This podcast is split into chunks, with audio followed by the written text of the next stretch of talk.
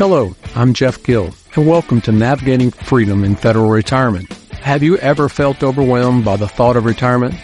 If you're a federal employee, navigating the complexities of policies, benefits, and financial planning can seem daunting. Here at Navigating Freedom in Federal Retirement, we're all about breaking it down, simplifying the complex, and making retirement planning not only accessible, but truly exciting. Join me and a hand-picked panel of experts as we dive into the topics ranging from policy insights to lifestyle changes. Every episode is crafted to provide actionable advice, insights, and stories tailored for federal employees like you. Whether you're a decade away from the farewell party or just a few years shy of your retirement goals, we've got your back. So if you're looking to equip yourself for a brighter, more informed retirement, hit the subscribe button share with your colleagues, and let's embark on this journey together. Welcome to Navigating Freedom in Federal Retirement, the beacon for federal employees navigating the complex waters of retirement planning. We recognize your unique challenges, deciphering intricate policies and optimizing your benefits. Your host is Jeff Gill, a seasoned financial wealth advisor committed to demystifying this journey for you. Our strength a team of renowned specialists, policy experts, financial strategists, healthcare consultants, and more. Each episode aims to transform confusion into clarity, offering actionable insights and strategies. Federal employees, it's time to turn apprehension into action. The path to a confident retirement starts here. Let's dive in. All right, welcome to the show. My guest today is Dr. Stephanie Zepeda. Stephanie Zepeda is a marriage and family therapist. She specializes in financial therapy, particularly helping couples navigate the financial challenges during their retirement planning. She has a PhD in marriage and family therapy and a Texas state uh, licensure. She combines expertise and compassion and transforms couples' lives. Stephanie also serves as an associate professor at Our Lady of the Lake University, contributing to education, research in her field. Her mission is to foster financial harmony, emotional well being in couples, making her a prominent figure in the realm of financial therapy. Dr. Stephanie, I want to thank you for joining us today. Thank you so much for having me, Jeff. I'm so excited to be here. Great.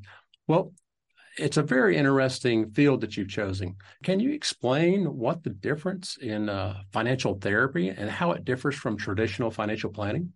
Yeah. So essentially, traditional financial planning in some ways gave birth to financial therapy right?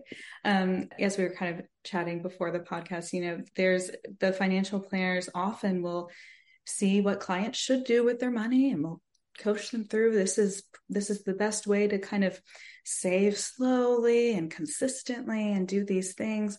And so they would outline this beautiful plan for their clients and the clients wouldn't follow it. they would find that there was more than just knowing the right thing to do and doing the right thing with your money. There was a huge gap. And so financial planners saw okay there's there's a bit of psychology to this. Now how I came to the field was not as not as a financial planner. I came to the field through marriage and family therapy as a couples therapist. And so for couples therapists the way that we kind of come to the field is when we're doing our work with our clients, we can talk about all these beautiful things. We can talk about communication, we can improve their sex lives, we can improve their parenting styles, all these things. And there's this little thread kind of always in the background that never gets brought up of the couple's money and how they're having conversations and how their their finances aren't really aligning, but it was always kind of in the background that I found with my couples. And so that's kind of the distinction for me between financial planning. Traditional financial planning is helping people know the right thing to do, helping them get out of debt, showing them, okay, this is the safest way to grow your money steadily, and guiding them more with the financial principles. Whereas financial therapy is really more aimed at helping people understand their relationship with money, understand how it's impacting their lives, and how it's either aligning with their values and virtues or not aligning. And a lot of times, when people are doing this spending thing, they don't this overspending or this using money in a way that they don't feel comfortable with. They don't want to be doing that. They have a really good idea in mind. People are generally smart.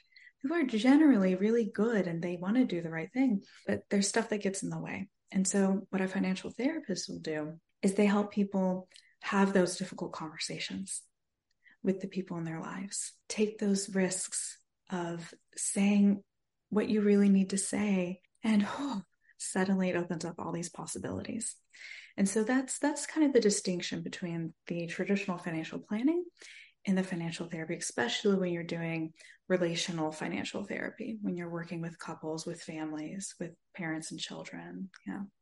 Excellent. Well dr stephanie what motivated you to specialize in this financial therapy uh, as opposed to traditional financial counseling or therapy in, in general? Yeah, thank you for that question. It's it really it kind of fell upon me, right?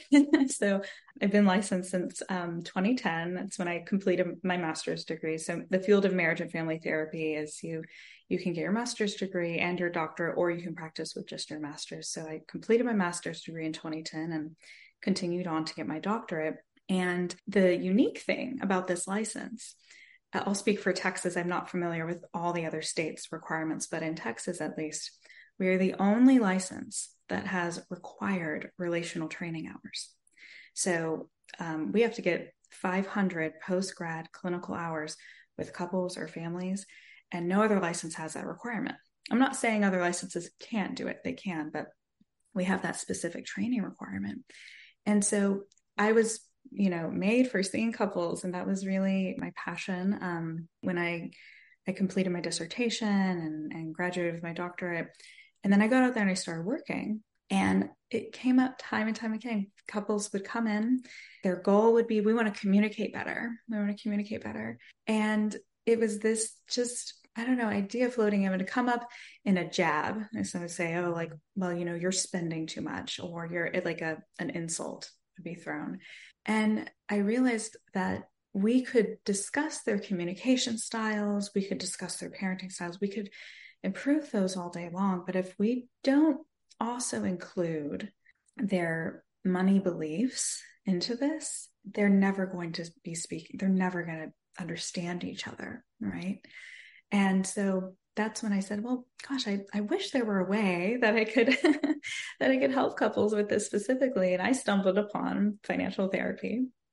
And I just read everything I could. I joined the Financial Therapy Association and, you know, started just really understanding what I could offer there. And my goal is not so much to tell couples what to do with their money. Uh, um, that's not my goal at all. It's very much for them to have the confidence to have these conversations because it's very difficult to have them. I think because a lot of couples are coming at it from a stance of they don't want to hurt the other person. These are couples who do love each other, right? They don't want to hurt the other person. So they just stay silent. And what they don't realize is that by staying silent about it, you're actually hurting each other more. And so letting them learn how to bring the topic up in a loving way, not in a way that's critical, not in a way that's harsh, and when you do that and you help these couples kind of understand their relationship differently, it's amazing. I ask them all the time, I said, What are you guys going to fight about now that you're not fighting about money? right, and, right. And what are y'all going to do with all this extra time? And, and they kind of laugh, but they, yeah, it's, um, it's beautiful to see that just discussing these financial pieces and then we quickly can move into other emotional aspects of the relationship. And it just unleashes all these beautiful possibilities when you're able to do that. So that that's kind of how I came to it was I was doing the couples work and just seeing, wow, there's something more here. And I need to go figure out how to help them with this. Excellent. Well, it's greatly needed. I've seen it in my career. Um, mm-hmm. People having difficulties coming to the terms, they're not on the same page, like you stated. So, in order to be successful in anything, a business, a family, you, some, you got to be on the same page. So I'm glad you glad you found this uh, this line of work. Yeah, and I think the um, what we often start with is, you know, they have oh they have ideas about money. Both of them do mm have very strong ideas about money, and they often don't align. Totally fine. Totally fine. Yeah. last time y'all had a hopes and dreams conversation? Right. Like when when we're planning, because they'll they'll do a budget, right? That is part of the. There is a pragmatic piece to the financial therapy of okay, do you guys even know what y'all are spending? No, we don't. Okay, well, do the budget. But before they do the budget, they have to go have a hopes and dreams conversation where they go. I tell them grab your beverage of choice, if it's tea or wine or whatever, right. and go sit down and talk about what you would love to do in life. And a lot of times these couples haven't had that conversation in years, if ever. And so you have to start with hope, and then that gives energy to to do the hard task of the budgeting, right? Right, right. Well, we talk a lot on, about retirement on this podcast, and baby boomers are a big part of that. And I really find that they have a lot of special challenges. And and with many baby boomers being a part of the sandwich generation, caring for aging parents, you know, adult children, and it brings on a unique position or impact. And how does that impact their financial or emotional well-being? I mean, it's a lot of stress. It, it appears to me. For sure, and it's interesting the as um as time goes on, the baby boomer generation is because you know their parents are are passing on, right? Right. They are a few of my clients who are in that generation are coming to me after their parents have passed on and they've been caring for them at home sometimes or even if they are caring for them in a facility it's taken a lot of emotional toll and suddenly it's not there anymore and they have to figure out what they want to do with their retirement and they've often forgotten what they even want. They don't even know what they want anymore. And that that's a whole nother challenge and it's connected to the financial piece because they may have saved very well and have this money to spend and don't know what to do with it or they may have spent a lot of their money caring for their parents and now they're kind of in a bind and then they have to make those decisions for themselves of how do i preserve the retirement that i have and then still also care for my adult children um, or even sometimes young children. This um, the biggest sandwich generation cohort that's coming up is the Gen Xers, right? They've got sometimes even uh, young children um, under the age of 18 and adult children and their parents. And so they've got that's our next big sandwich generation coming up. But but with those with the specifically baby boomers, it's you know the particular challenges that they are going to face is I, I do I see two relative, relatively, like you see two categories folks who have saved for retirement and have saved well, and they can't go spend lavishly, but they have enough to uh, pay for their retirement. And the conversations I tend to have with those folks tend to be with setting boundaries with spending. Okay. Knowing what is your what's your monthly expenses, right? What if, mm-hmm. and for a lot of them, their monthly expenses are not high. Their house is paid off you know, they've been driving the same car, it's paid off. They don't have a ton of active debt, but they do have a lot of, how shall I say, um, relational debt, where they have somehow or another obligated themselves to a family member, sometimes a friend too. And they've created what in financial therapy called um, financial dependency, where that person has now is now depending upon their help and what they find is maybe when they were working, they could do that just fine. But now that they're entering into dipping into retirement income or retirement as their income, they find, you know, I don't know if that would be prudent anymore. And having to say no after you've been saying yes for so long is a really uncomfortable conversation. And so that tends to be the work that I do with those families. We come in, we talk about the reality, we use the numbers as our guide. We say, okay, here, here's the numbers.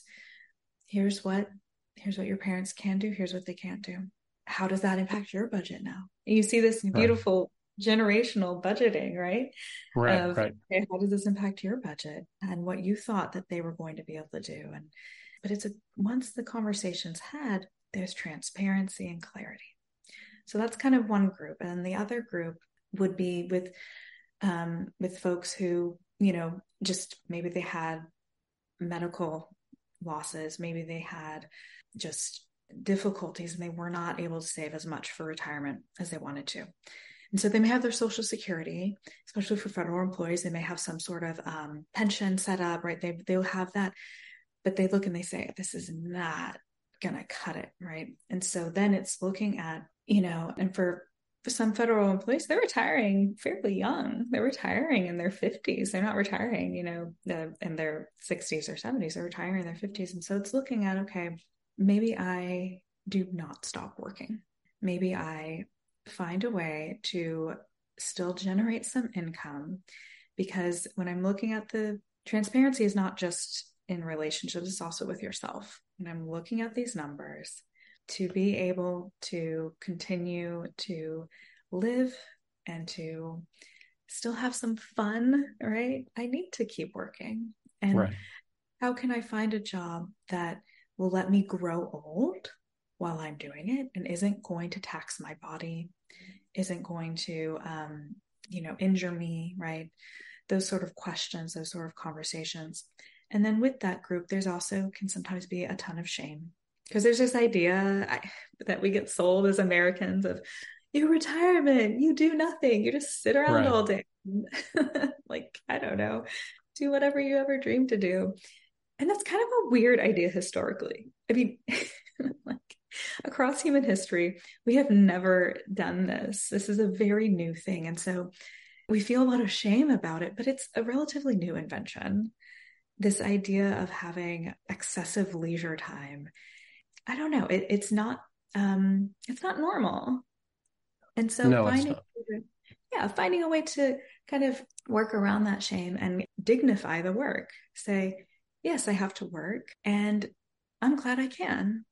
And I'm going to do this work with a full heart. And I'm going to do this work and be really appreciative that I'm able to do it and be really, it's, it's kind of like reframing it from, oh, I'm such a schmuck. I didn't do the right, right thing. I didn't save well to, hey, ah, you know what? I made the decisions I made at the time and they were the best decisions I made at the time.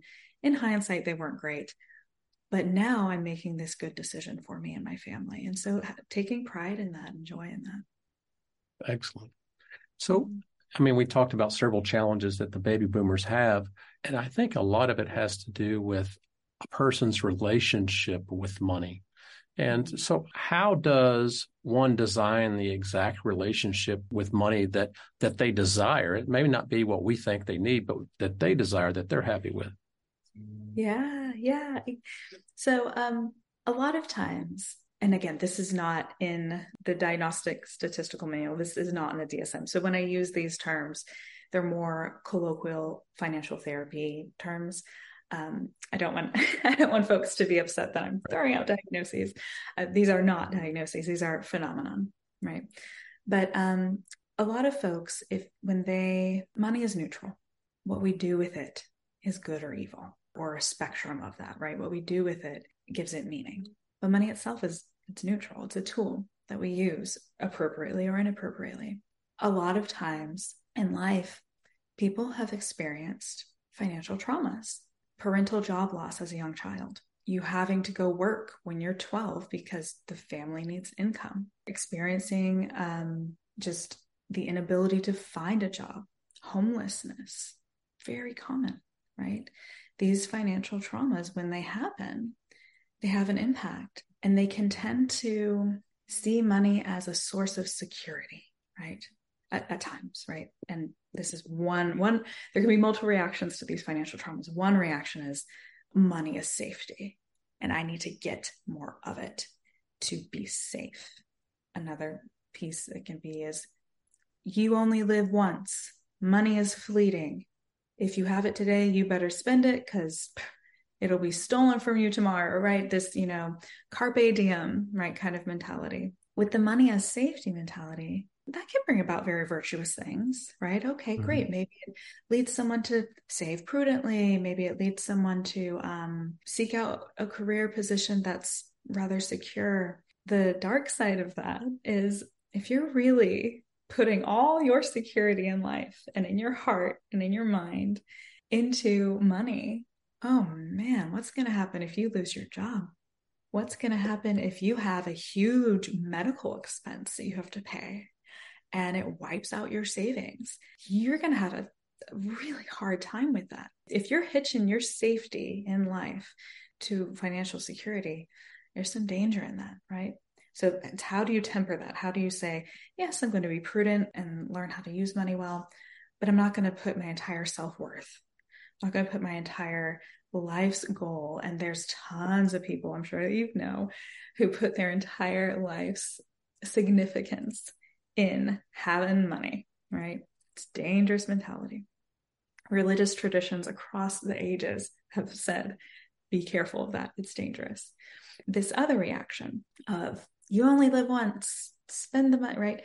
That's very dangerous too, right? It can lead to where um, the good side of that is very generous heart. That you'll see folks who just have this very loving, giving, you know, hey, let's go celebrate you. You deserve this. A very beautiful, generous heart. The dark side of that is it can lead to where you um, don't quite take care of yourself before you celebrate others or before you celebrate yourself. And so, kind of tempering that tendency with, yes, be generous, but be generous in a way that makes sense. Be generous in a way that you are going to be able to be generous your whole life. If generosity is a virtue that you really hold close to your heart, wonderful. I want you to be able to be generous your entire life. And to do that, we need to set up some sort of savings. We need to set up your retirement. Yeah. So you spoke of a, of a couple of uh, ideas that someone can use to implement to try to curb some of those. Behaviors or or tendencies. Can you provide a pragmatic solution um, where where a baby boomer family may overcome their financial stressors? Um, they have a lot of stressors in life. As a baby boomer and retiring, uh, uncertainty. Can you provide any advice there? Very broadly, because every every couple, every family is different, and you know needs different conversations. But mm-hmm. but I will say very generally, the biggest piece is good, kind of goes back to that conversation about being really transparent. If you do not know how much you are spending per month, you need that number and you need it annually. You need an annual snapshot of how much money you need to know what number every year you need to live. And yes, 100% of my clients even the ones who have a monthly budget, they often overlook this annual snapshot. And that annual snapshot can tell such a beautiful story. And someone's budget is not just numbers.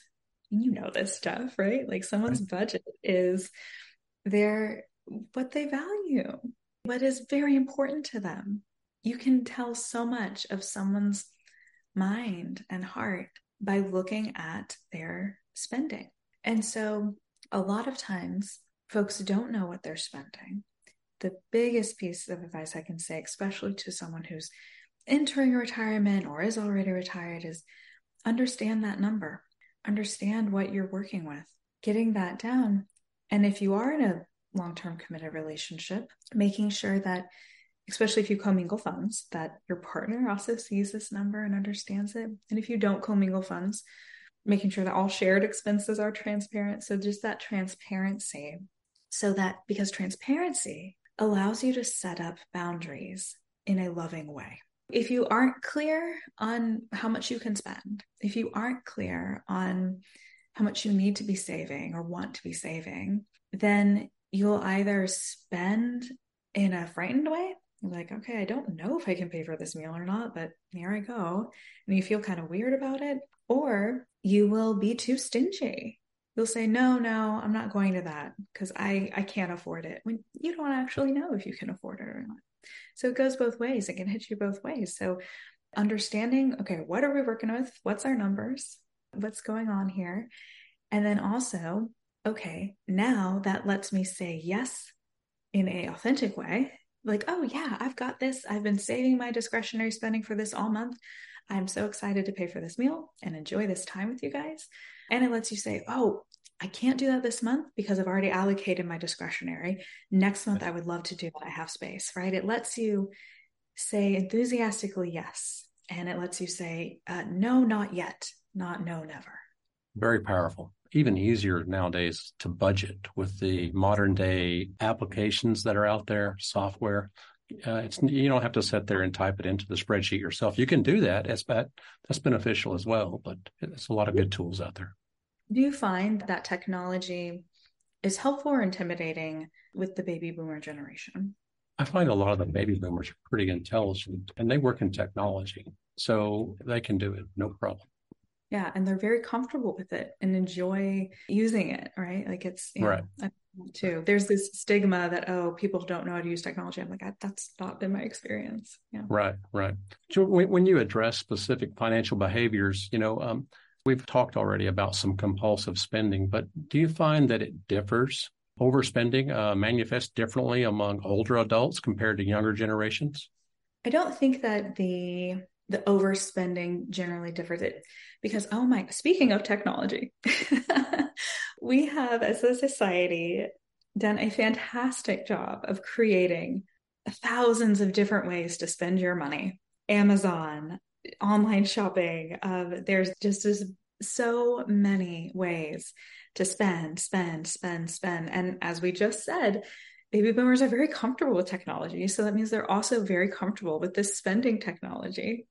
Um, another terrible technology that's developed is um, the online stock trading apps that it is designed like a little casino in your hand little bells go off when you get a return. It, it's basically a slot machine, right? It, right. It's, it's fascinating. So, to be honest, I see very similar overspending patterns. It's shopping, just, oh, there's a big sale. I've got to get that.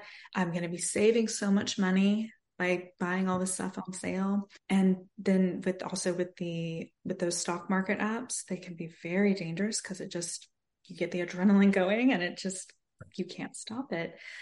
The difference i suppose the biggest difference is that when you are working with millennials or gen xers who get into these traps of overspending especially when the overspending results in significant credit card debt they have a little bit more time to clean it up.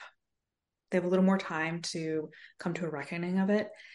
And i think that time creates the difference that for the for the baby boomer generation if they have a ton of credit card debt it can feel a little defeating. And they say screw it. I'm never going to pay this off. I'm just going to keep adding to it. You only live once right? And so i think that's the big difference that i see is the attitude taken towards towards any debt that gets incurred from the overspending is that with the millennials and the Gen Zers, there's this attitude of we got to get a handle on this. We need to fix this. And sometimes with the baby boomer folks, it can be, it can feel very defeating. And, you know, that's when, that's when I refer them to, to, to Jeff and to, to the, the, the, you know, attorneys at his firm and everything who, who can help answer those questions of what does happen to my consumer debt upon death? Does it get sent to my children or not? And if it doesn't, and all these really big questions, right? Of will it come from my estate? There's a lot of really important legal questions with that high levels of debt.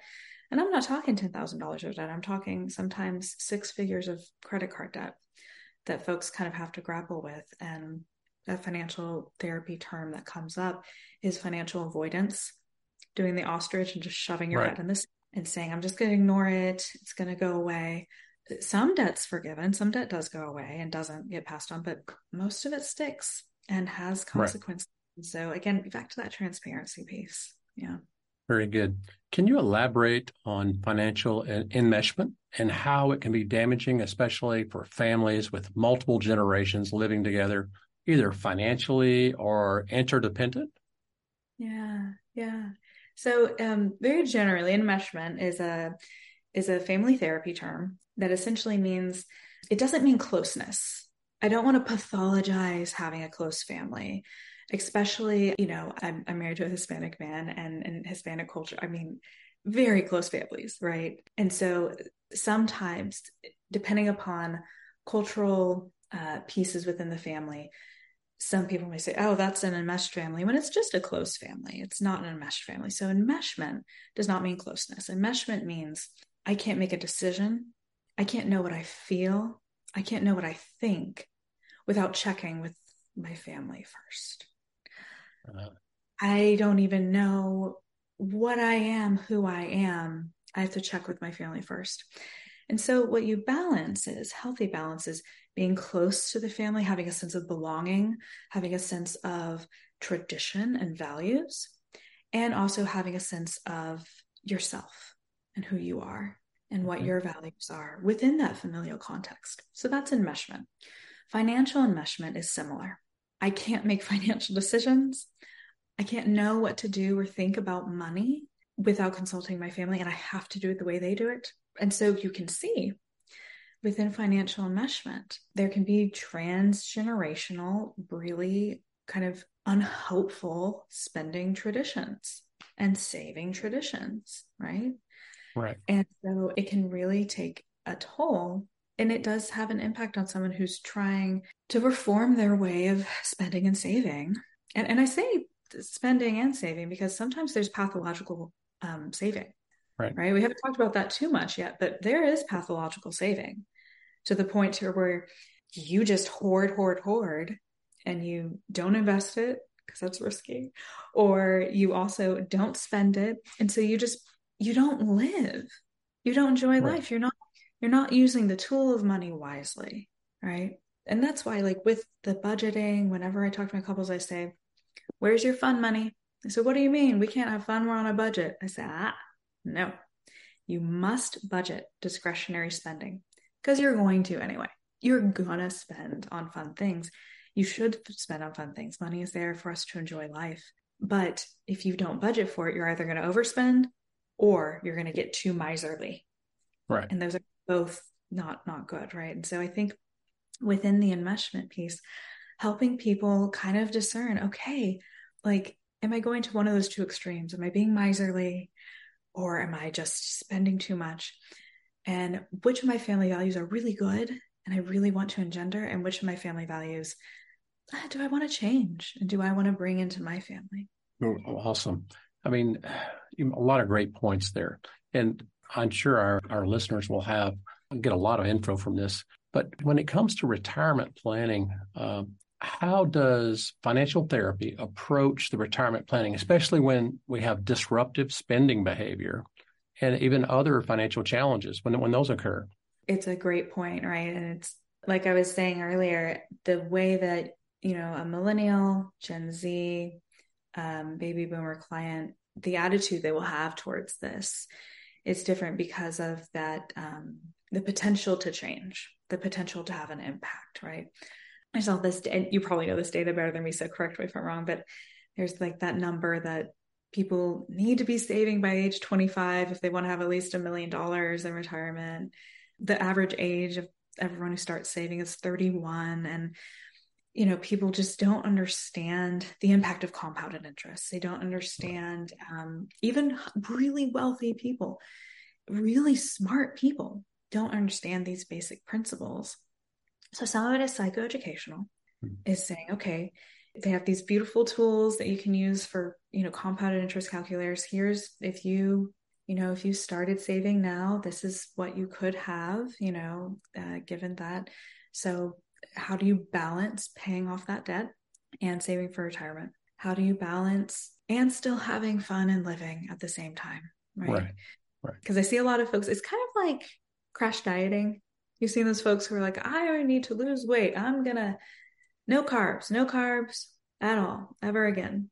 And they sustain that for two months. And then your body wasn't made to live that way. And so you end up going back, but then you end up gaining more weight because you're now overcompensating for all that de- you know deprivation. Right. Same thing if you do the crash diet of spending, I don't know if you've encountered people who say, no spend January, right? They like, they just don't spend any money. Okay. but that's not sustainable long term, right? Like that's not sustainable. So you have to have the freedom to spend. Budget should be liberating, not constricting. And so 100%. Right. And so having having them set up this budget that does pay attention to retirement but what I find a lot of times is people are um, people with the overspending. Um, people can be stretched so thin that they don't feel like they can save anything for retirement. And so at that point, you kind of prioritize. Okay, can you at least do up to the matching that your employer gives? you know, because that's leaving money on the table. Okay, can you right, at least right. Okay, great. You can at least do that. Wonderful. And then as they pay off the debt, increasing increasing their retirement savings along the way, and then also increasing their discretionary spending along the way. Right. It's it's that balance. It's that balance. And I think that for, you know, I think that that's that healthy uh, we talked about relationship with money earlier. The healthy relationship with money is using it responsibly and using it for fun too. Having that Excellent. balance. So, what advice do you have for couples that maybe have differing views is when it comes to retirement planning? I've had people just get up from the table and walk away, and you know, in the middle of uh, having having that conversation. And when that happens, it's it's over with. I mean, it's it's hard to come back. Yes, for sure. And this is why I I um, if you look at my my blog on couples and budgeting, it's you know creating a budget that reflects both of your values. A lot of times, if a family budgets, it's only reflecting one of the person's values. That leads to imbalance, which leads to resentment. and a lot of times, that resentment will take years of building up. And then all of a sudden, they're at retirement, and the person whose voice was never in the budget finally gets spoken and they say, I don't want that. I'm not doing that. I want to live for me now. And it can lead to a lot of pain and a lot of strife. And so, the encouraging folks to have those aspirational conversations throughout their relationship. And if they're married, especially if they're married in a state where it's um, Texas is a community property state. Right you don't have a prenuptial agreement, guess what? It's all the same money. So it's all y'all's money. It doesn't matter who brought it in, it's the family bringing it in. And so, really seeing the money as y'all's estate. And really, it's, it, I know this kind of gets philosophical, but it really goes back to like, what's our family's mission statement? Mm. What does our family stand for? It goes back to what we were saying a little bit earlier about you know, if you hitch your wagon of security to just having money, that's really dangerous, right? If you just hitch your family's mission statement, purpose to being financially secure, okay, but what are you doing with the financial security? What are you doing with it? Right. What is your, what would people be able to look at your family and say, that's what they stand for? Mm-hmm. That's what's meaningful in their life. How would they right. see that reflected? And so it does really go back to processing your belief systems. And that this can be spiritual belief systems, this can be philosophical belief systems.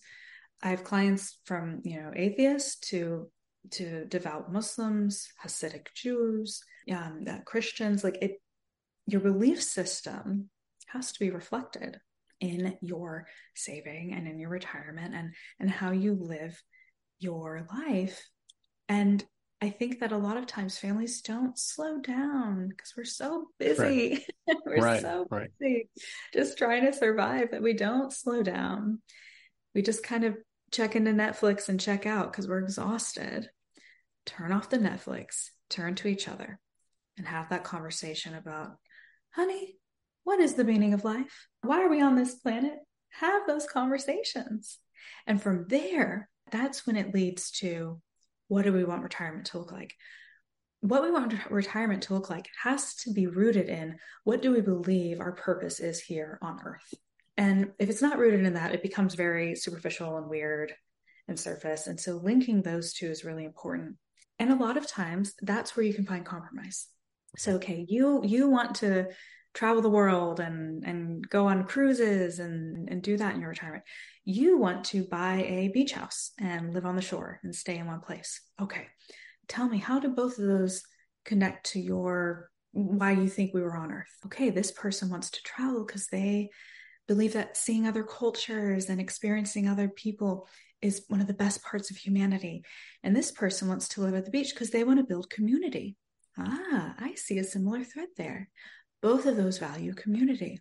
Okay. Right. How can we compromise there? So i think that's where the conversation about differing values um, can be eventually you can find a thread of concurrence and that's where you that's where you generate the the hopes and dreams from. Okay. Very good.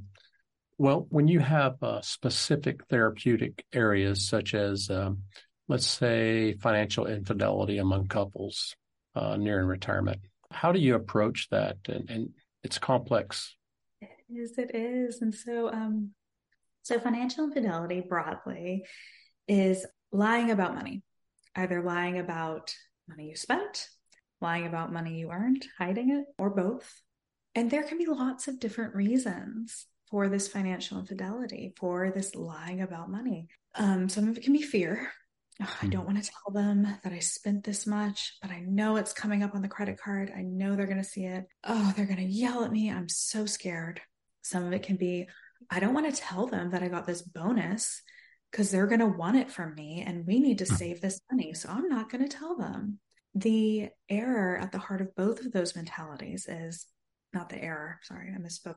The disruptive piece at both of those uh, mentalities is I can't be transparent with my partner. Hmm. I can't be transparent with them. If I'm transparent with them, it's going to mean something bad. And so, at the heart of that, before we even address the financial fidelity, we need to talk about creating a space. And that sometimes is what my office is. It's a space where they can safely talk about money. But I don't want them to have to come to me every time they have to talk about money. Right, right. That's a waste of their time. I want them to find a way to be able to safely talk about this money stuff at home with each other. And it's tough. It's tough. Admitting right. that you did something wrong is hard, but it's also liberating because then it increases a term called financial intimacy. Okay. Being able to share, oh, and to be able to trust your partner with money and financial decisions.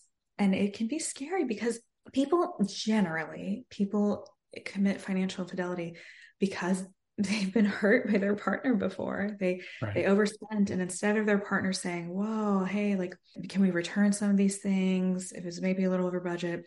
How can I what are you missing in our relationship that you feel like you need to spend this much? How am I not hmm. being a partner? Instead, they you are a bad person. How could you endanger our family? They get judged, criticized.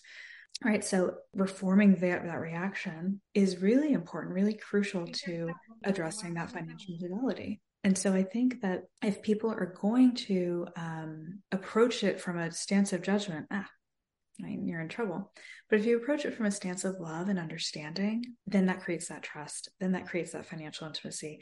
And really, very pragmatically, you guys are going to have the ability to build wealth together if you're coming from that stance. Excellent. Excellent. What are some signs? You mentioned hoarding earlier. What are some signs of financial hoarding? And uh, how can how can they impact a person's retirement security? Yeah, great. So hoarding generally is you y'all might have seen those TV shows like the hoarders where they have like boxes and boxes of things stacked up in their home. Well, imagine that, but with money. they just have tons and tons of money uh, saved up and they're scared to spend a cent of it. They're scared to invest a, a cent of it. They just accumulate it in their bank accounts, um, which these days, y'all, accumulating money in your bank account is the equivalent of stuffing it in your mattress, right? It's, it's just inflation and all that stuff is just going to eat away at the value of it. So it's hard because it's kind of a like a, a, freeze response you know the the fear response of you know uh, fight flight or freeze it's the freeze response i'm just going to hold on to all of it because i i'm scared right it's a fear based right. the way that can impact your retirement long term is you know you in order to have the money grow, you do have to invest it. And that's when I pass it off to you, Jeff. That's when I say, so go talk to Jeff about how to do uh-huh. that, how to invest well. Right. And I don't encounter that as much. I don't encounter the financial hoarding as much in that sense where they're just saving a ton. Where I encounter financial hoarding tendencies in my practice is more when people will not spend anything, again, out of fear, because they don't know their number. They don't know what their discretionary spending number is. Right. And so a great way to help ooh, help those folks. It's it's really cool to see. Um, like, okay, they figure out together what their financial, um, what their discretionary budget is each month. And let's say it's $500 a person. Okay, great. Oh, another key discretionary spending needs to be equal. Each person needs to get the same amount. Otherwise, that breeds a lot of resentment. So, regardless of who brings in more money, it's the same discretionary amount. So, say it's $500 the person who's been a little bit financially hoarding is liberated to spend money safely. Right. And they come in, I bought a pair of shoes. How was that? And I right. knew I could buy it. It's really amazing. It's really beautiful. It's this, you know, it sounds kind of silly because for some people they say, oh, like they have the opposite problem. They spend too much.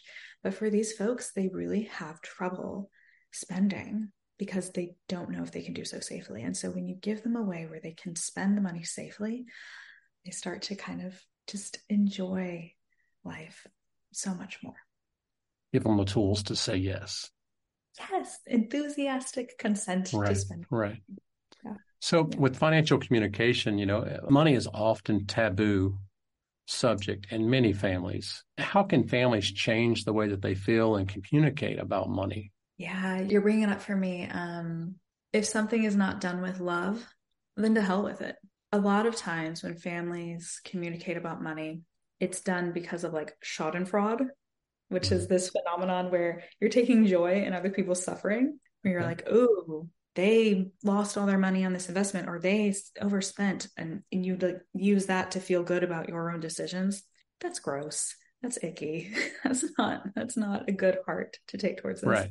Right. So it's either done with Schadenfreude in mind, or it's also done with um, kind of correcting them. You need to do something different. You're making really bad decisions. You're bad with money. It's like this calling out. And the intent is maybe good there. I'm trying to correct them. I'm trying to help them. But man, the delivery makes it awful. The delivery, you might as well not do it. If you're right. not doing it with love, to hell with it, don't bother. That's how help these families and these um, these couples is when you bring up money issues, do it with love. And I don't mean love like, oh, I mean defining love as willing the good of the other. I'm willing the good of this other person. How can I best talk with them about these things that are really important small example, but you know, um, Christmas time and you've got a big family and the family feels pressure to buy for every single person, to buy a gift for every single person. And someone has an idea of, oh, maybe we just draw names and we get just one person right. that we're not having to go into all this debt for each other. If you come in with that idea saying, this is stupid, we're spending too much money, y'all are being irresponsible, I'm not doing this anymore, blah, well, you've just ruined Christmas. right, right. But right. if you come and you say, hey guys, I had this idea. I think it'll be really fun. We can even hide it from each other. It could be a nice surprise. We can kind of set a budget. What do y'all think? Then it lets people say, oh man, I really like that idea because maybe they had the same idea, but they were scared to say it. Right. right. So, really helping people change their delivery. Because if your delivery of a good message is bad, you've made the message bad. But if your delivery of a good message is loving, all of a sudden you've elevated it and you've made it a conversation and something where you're respecting the other person. And so that that's that shift. That's how you break the taboo because we haven't been taught how to have those loving conversations around finances. Right. No, you're exactly right. So when you design, Dr. Stephanie, the, uh, a treatment plan or a therapy plan uh, for a client, how do you customize the financial therapy plans for each individual or, uh, or couples? I mean, how do you do that? How do you come up with that? Yeah, yeah. So I, I tell folks that I have a two prong approach. One side is kind of like more and more pragmatic side, and then my other side is the psychological, spiritual, emotional uh, part. And so this pragmatic side is I have everyone at least attempt. If, if they can't, some folks just don't like it, can't do it. But I have folks at least attempt doing that annual budget. Right. Okay. Do an annual budget. Because even my folks who budget monthly, there's something different about seeing it all for the whole year and seeing, oh, and it's interesting too, because a lot of my couples generally, generally there's a person who really likes tracking money and a person who hates tracking money. And somehow they always marry each other. they always right, tend to right. together. And so for the person who doesn't like tracking money, who isn't micromanaging that stuff, they love the annual snapshot it just something clicks. They say, okay, now I get it. Now I get what you've been saying. I see it here. And so that's that I kind of have every couple do that. Let's get an annual snapshot. And then also let's set up a discretionary spending. Even if you can't do the annual snapshot, I understand it's a lot of data, it takes time. But setting up a discretionary spending point. Generally, I recommend folks um, calculate 5% post tax income 7.5% post tax income or 10% post tax income. And that's per person per month. Okay. So that you'd be spending 10%, 15%, or 20% of your post tax. Don't be cheating, it's post tax right. income on discretionary spending. Why do I not recommend going below 5%? Because honestly, if you go below 5%, you're going to be very unhappy and you're not going to do well, especially for couples who are trying to rein in spending. You're asking someone to go from unlimited spending or seemingly unlimited spending down to $500 a month. That's challenging. If you make that too, con- I tell them it should feel restrictive and boundaried, but not constricting where they can't breathe. And that's okay. that's what I want them to set up. And to set up a method to track it. They can use an app to track it. Some folks love doing the apps. Other folks say, I don't want to track it. Let's just put it on a debit card, and that debit card will be my discretionary spending. And when it's done, it's done. So, okay. folks choose how they want to do it. So that's the pragmatic steps that I do for every couple. The other side, that psychological, spiritual, emotional piece, is when we talk about how these money views are impacting the rest of their relationship, how it's impacting their parenting, how it's impacting their sex life, how it's impacting their friendship, oh, their friendship, right? Like right. a lot of times they don't even see each other as friends anymore. right? And like having just these beautiful conversations of as they start to change the way that they do money in their household, how is it impacting their relationship in general? And really being able to get closer in ways that they never could because the finances were keeping them from getting close. Excellent. You mentioned a moment ago about uh, some people may decide not to retire. They may continue to work until the end.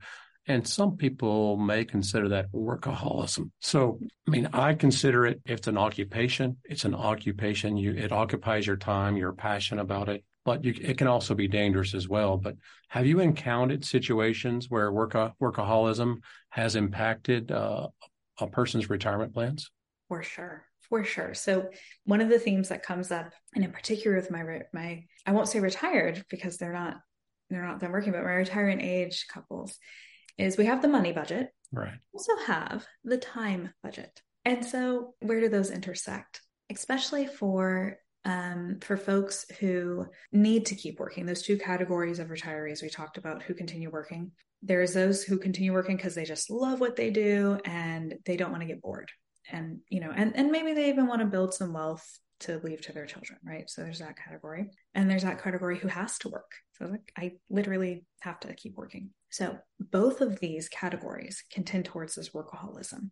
Both of these categories can do that. And so looking at that time budget can be a helpful guide of how to not fall into that workaholic tendency.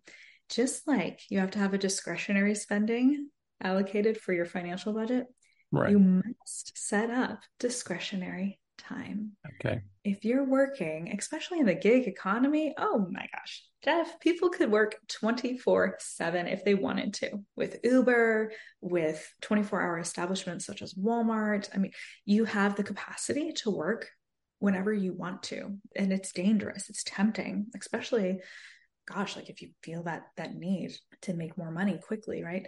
Making sure to set aside discretionary time. Let's say that someone still has to work 40 hours a week. Wonderful that's okay. There's no shame in it. What are you doing in that off time? Because it's not just the time as an objective hour or minutes. It's also the quality of the time.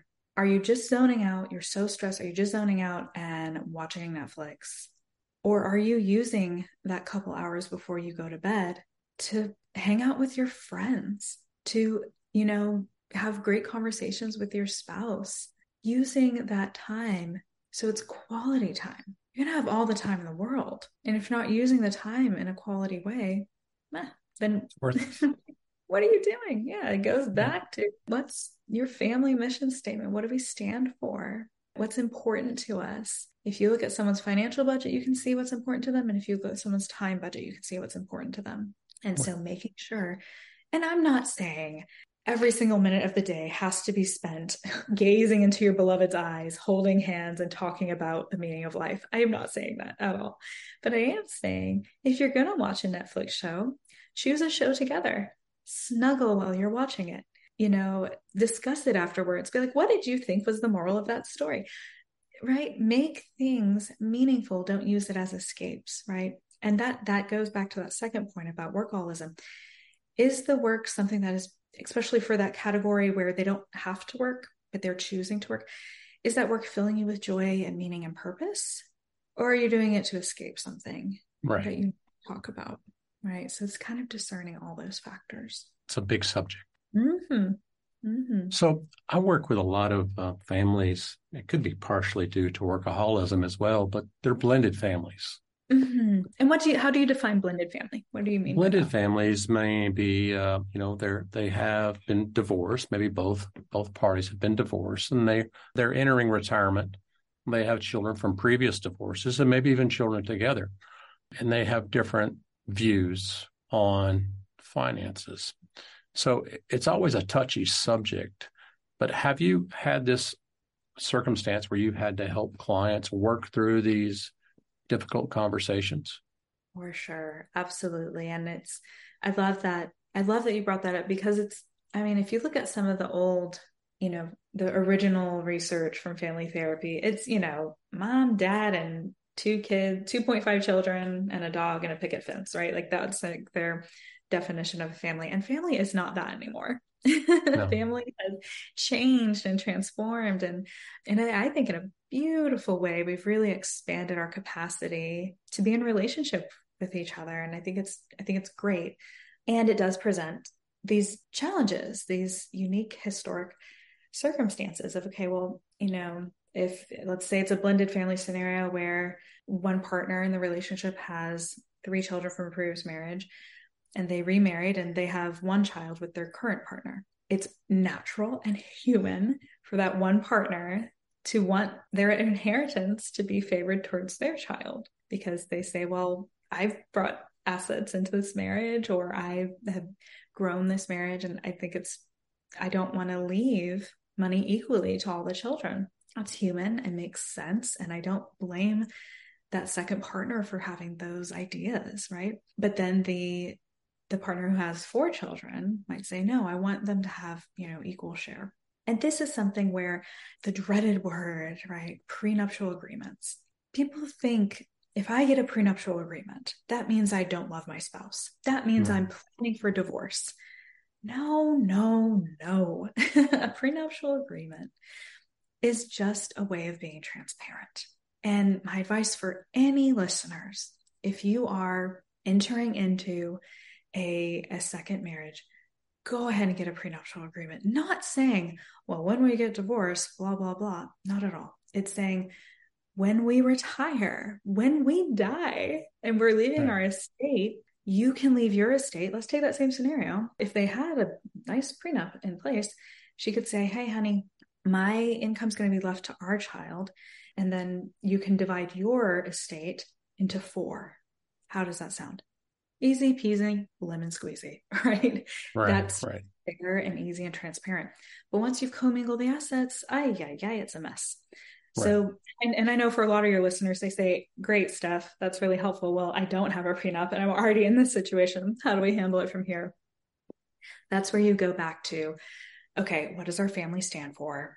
Um, what would be fair, right?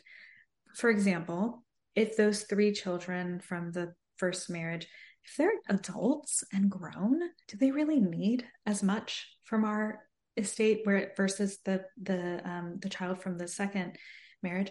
They they may be very young. They may be under 18 still. And so it's taking a contextual approach to who's the most vulnerable in the family and who needs the most consideration.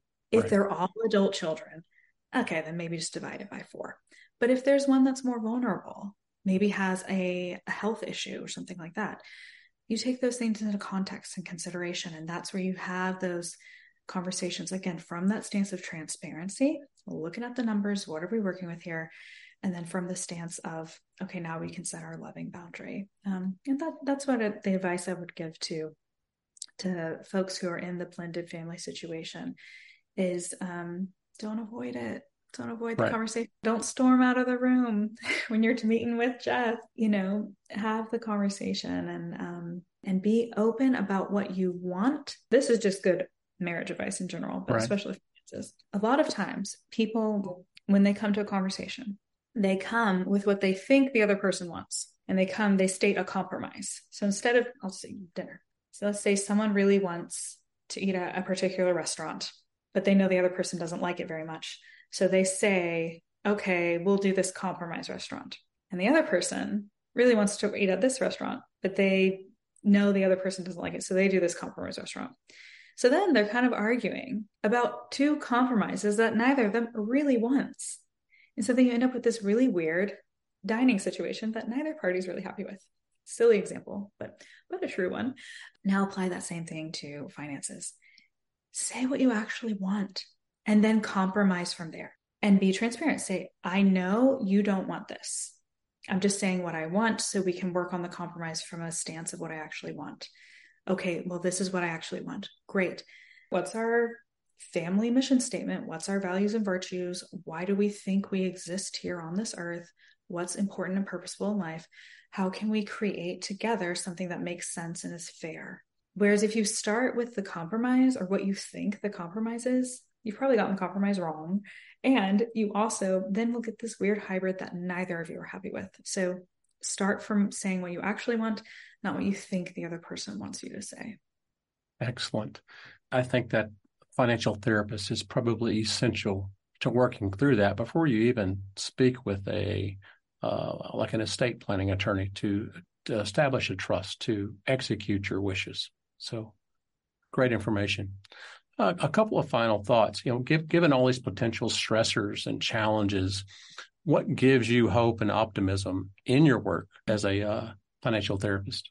Gosh, that's a great question. Um, I would say what gives me hope is when when you see those breakthroughs, when you see people struggle through and have those difficult conversations. And I'll tell you, it's not always pretty. My clients do not always leave my office smiling. Right. Often it's the opposite. They leave my office kind of frustrated but when they work through it, when they have those difficult conversations, and when they're able to start really living in a way that makes more sense, it's a transformative experience where they not only are spending and saving in a way that makes sense, but they're living a more purposeful life. I mean, that's what gives me hope. That's why I'm doing this, right? Is yeah. is that I, I think it is connected to something much deeper than than just your balances on your on your accounts. It's connected to you living a fully flourishing life. Yeah. Wonderful. Dr. Stephanie, do you have any resources or recommendations for, for our baby boomers uh, in the sandwich generation or individuals who are looking to improve their relationship with money? Yeah, for sure. I, will I'll give a plug for Financial Therapy Texas. Uh, Financial Therapy mm-hmm. Texas is my business that I have, and I have a blog there that I recommend y'all to go to. You can just Google financialtherapytexas.com, um, go to the blog there. Lots of different resources and information there. I just published a blog about um, the student loan forbearance and how you can use student loan forbearance ending as a way to increase your financial financial intimacy. So just different topics like that.